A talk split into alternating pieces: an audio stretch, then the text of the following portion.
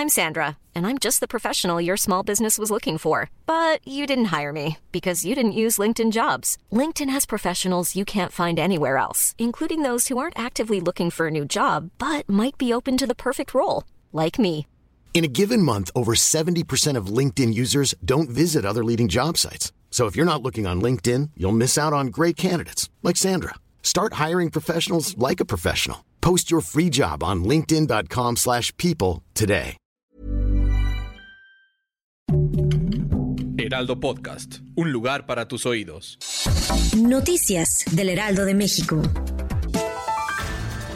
Alfonso Durazo, presidente del Consejo Nacional de Morena, dio a conocer que se estableció un punto de acuerdo en la definición de los criterios que servirán para seleccionar al candidato para la presidencia por parte del Movimiento de Regeneración Nacional. El también gobernador de Sonora dio a conocer que habrá un máximo de seis aspirantes al cargo. Dos de ellos se podrán nombrar desde el Partido del Trabajo y el Partido Verde Ecologista de México, mientras que Morena decidió que Claudia Sheinbaum, Adán Augusto López, Marcelo Ebrard y Ricardo Monreal serán los que sometan al proceso de encuesta para así seleccionar al más apto.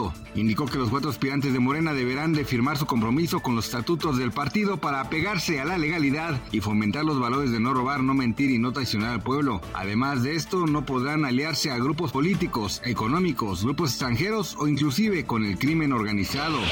Este lunes, durante la conferencia matutina, el presidente Andrés Manuel López Obrador, Mara Lezama, gobernadora de Quintana Roo, dijo que el tren Maya es una obra de infraestructura extraordinaria y única en su tipo de construcción en el mundo, así como un instrumento de justicia social Indicó que con el nuevo acuerdo por el bienestar y desarrollo de Quintana Roo se está vinculando a los jóvenes en ese entorno laboral que genera ese gran proyecto.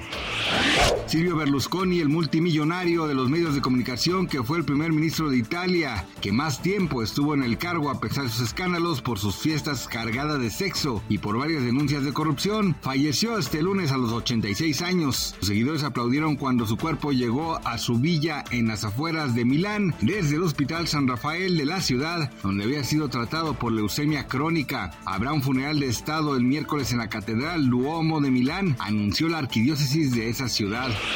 La Secretaría de Hacienda dio a conocer que para la semana del 10 al 16 de junio eliminó el estímulo fiscal para la gasolina de alto octanaje. El anuncio de la eliminación del estímulo fiscal para la gasolina premium se dio a conocer en el diario oficial de la Federación y según lo indicado, los consumidores de este combustible de alto octanaje deberán pagar en su totalidad el impuesto especial sobre producción y servicios por cada litro que adquieran, el cual está establecido en 4.99 pesos por litro. Gracias por escucharnos, les informó José Alberto García. Noticias del Heraldo de México.